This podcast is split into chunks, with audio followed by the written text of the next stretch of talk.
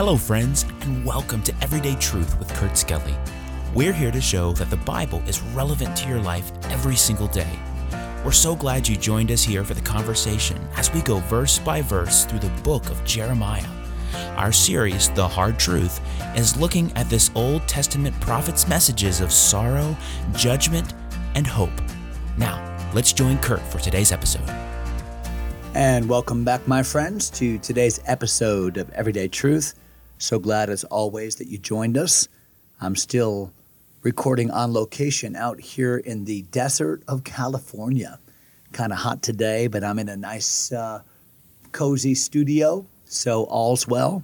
Drinking my diet green tea, Lipton green tea citrus drink. So enjoying that and enjoying your company albeit virtually. So glad that you're joining us for the podcast today. We're in uh, Jeremiah chapter 3, as you well know by now, and we're in a classic message uh, by Jeremiah on the topic of backsliding. I suppose that if you've been in church for any length of time, you've heard that term, backslide. And always remember that the word backsliding refers to people that know God to people that have a relationship with God. So, backsliding doesn't mean we lose our salvation.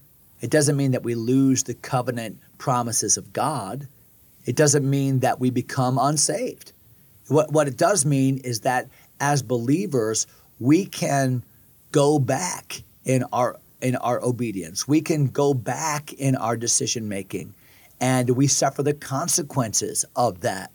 And here Judah was following the same road that her older sister Israel had followed.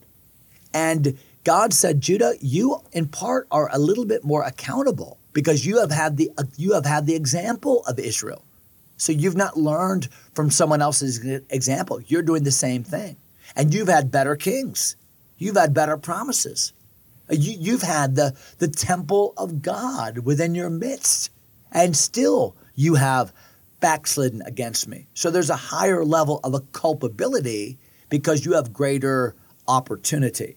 Look at verse number 14 of our text, Je- Jeremiah 3, verse 14 Turn, O backsliding children, saith the Lord.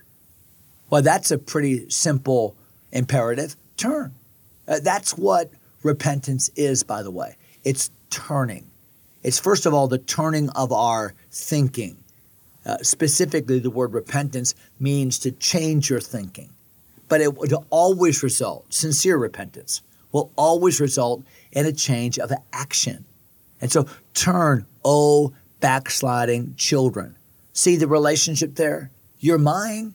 You belong to me, but you've wandered from me. Turn around. Turn, oh, backsliding children, saith the Lord. For I am married unto you, and I will take you one of a city and two of a family, and I will bring you to Zion. Well, what, what a great way of saying, uh, I am reaching out to you individually. Uh, I want you to come back. If there even be one of you, even if it's just a small minority of you, even though you're wrecked and ruined, even though you're scattered abroad, turn to me and I will bring you home. When the Bible talks about Zion, that's a metonymy there for Jerusalem and for the temple and for the presence of God. If you were to go to Israel today, I would, of course, love to have you join me on one of our trips with Land of the Bible uh, tours. But if, if, and by the way, that's landofthebible.org if you're ever interested. But if you were to come with me, I would take you to the top of the Mount of Olives and I would point out to you uh, the panoramic view of, of Jerusalem. I would show you what, what we call Zion. One of the hills of Jerusalem is actually called Mount Zion.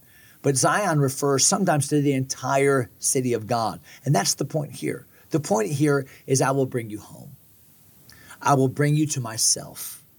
I will bring you to a place of restored relationship. So turn. Your job is to recognize your sin, to acknowledge it. Remember, we talked about that yesterday. And then to turn back to me. So, what a great and magnanimous offer that is by the Lord.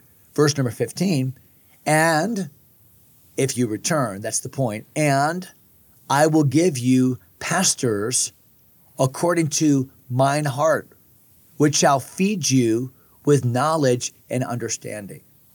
So when the Bible uses the word pastors here in verse number 15 in the Old Testament, it's not referring to pastors like you would think of me as a pastor or your local church pastor as a pastor, although the same basic definition is involved. A pastor is a shepherd, so the shepherds, the guides, but a pastor in the Old Testament could also refer to, and often did, most of the time did, refer to the civil leaders. So understand that back in, in God's economy of the Old Testament in his nation, there, there was not this dichotomy between a secular leadership government and then a spiritual leadership. No, in, in God's country, among God's people, it was all supposed to be spiritual. Uh, the king and the, and the leaders should them themselves have been leading people according to God's word. Remember Deuteronomy chapter 17 when Moses preached those messages to the second generation of the Israelites coming into the promised land, he said that the kings that you will one day have, make sure they read out of the book of the law every day of their lives. So, what was God expecting? God was expecting that even the civil leaders would lead in a spiritual way, that even the civil leaders would be people that knew God, that knew the Word of God, that instructed people in the way of God. Remember, the average person didn't have a copy of the Bible like you have or like I have. And so they relied upon the people that were curators of the Word of God to teach that Word to others. I find it ironic because Jeremiah is preaching at a time when the Word of God has been essentially lost. Remember, during the days of Josiah, they actually relocated the Word of God and then began to teach it again and preach it again. And what God is saying here is that's my desire is I want to give you shepherds, people, leaders in your life that will love the word of God, know the word of God and share the word of God with you because that's what shepherds do. They lead and feed. They lead and feed. That's what shepherds do. They lead, feed, and I could add the third one, and protect. And so I'm going to give you them.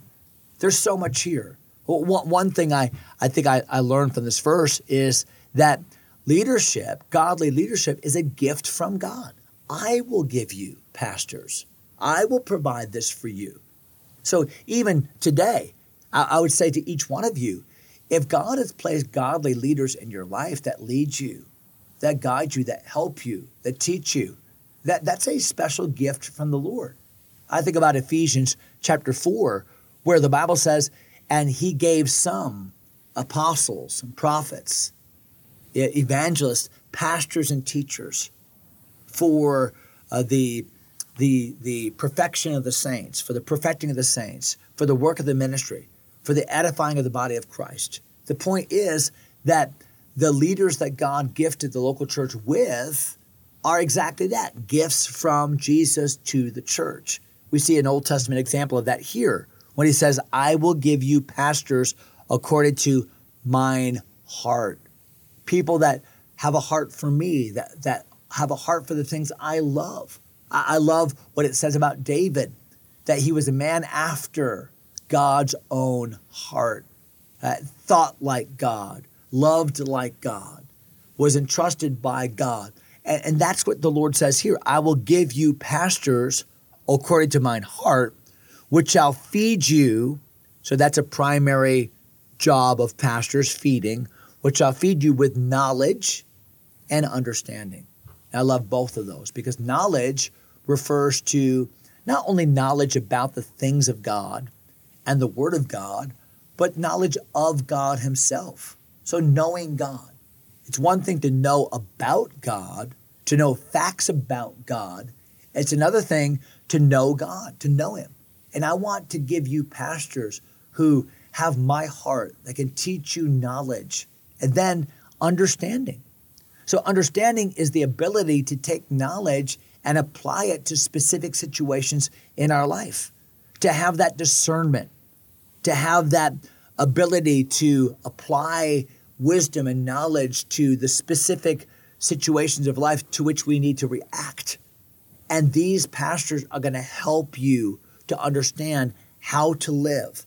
So if you'll turn, remember our context, if you'll turn, if you'll admit, if you'll turn, if you'll come back to me, there's hope. And I will draw nigh to you by giving you pastors who will help you to understand me, who will help you to know me.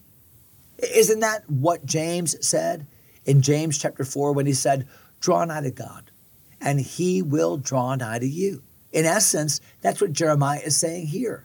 Acknowledge your sins, turn to God, come back to him. And God will bring the right kind of people, right kind of leaders into your life to help you to know me and help you to know my word. What, what a great promise that is. Look at verse number 16. And it shall come to pass when ye be multiplied and increased in the land in those days. So now, when the Bible says in those days, this is a reference to the future of Israel. Well, one day, the northern and southern kingdoms will be re- reunited again. One day, when Christ will rule and reign. One day when the kingdom will be brought. One day. That day is still future, by the way. That day will take place after the Great Tribulation, after Daniel's 70th week, when King Jesus will indeed return to this earth, you and I with him as New Testament saints. And the kingdom of Jesus will be set up on planet earth in those days. In those days, saith the Lord, they shall say no more, the ark of the covenant of the Lord. And what does that mean? They shall say no more, the ark of the covenant of the Lord. Neither shall it come to mind. They won't even think about the ark of the covenant of the Lord. Uh, or, neither shall they remember it. Neither shall they visit it. Neither shall that be done anymore. What is Jeremiah preaching here? They won't ask for the Ark of the Covenant. There will be no Ark of the Covenant. They won't visit it, they won't even think about it.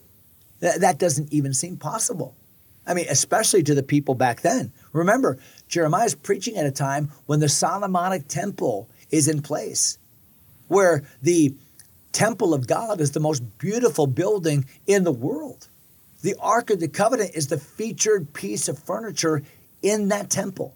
It's the very place where the Shekinah glory of God sits on earth. It's the place where God meets man.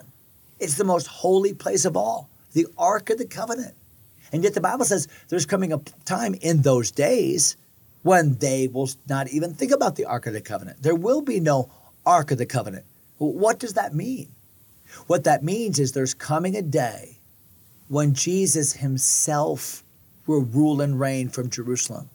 And instead of the Ark of the Covenant as a symbol of a place where God meets behind a curtain where nobody can really get to him except the high priest once a year. No, there will come a day when King Jesus will sit upon a throne. There's no need for a symbol of the presence of God when God Himself, God the Son, is ruling and reigning from Jerusalem. I don't need a piece of furniture when I can see the God of the furniture, when I can see Jesus himself. And that's what Jeremiah is driving at. Hey, turn back to turn back to me, said God. I love you. Come back. I'll bring you back to Zion. I'll give you the right kind of leadership. I'll lead you back to myself. And by the way, there's coming a day when you're going to see Jesus here. There's coming a day. Now, the word Jesus is not used, but Messiah. You'll see me. There'll be no need for these props and symbols for God Himself shall occupy that throne. Well, that's all the time that we have for today. I'm going to quit there in verse number 16. We'll jump back into verse number 17 next episode. Hope you'll join us for that. God bless you, my friends. Thanks for taking time to listen. If you enjoy Everyday Truth, go ahead and subscribe to the podcast or share it with a friend. Until next time, God bless.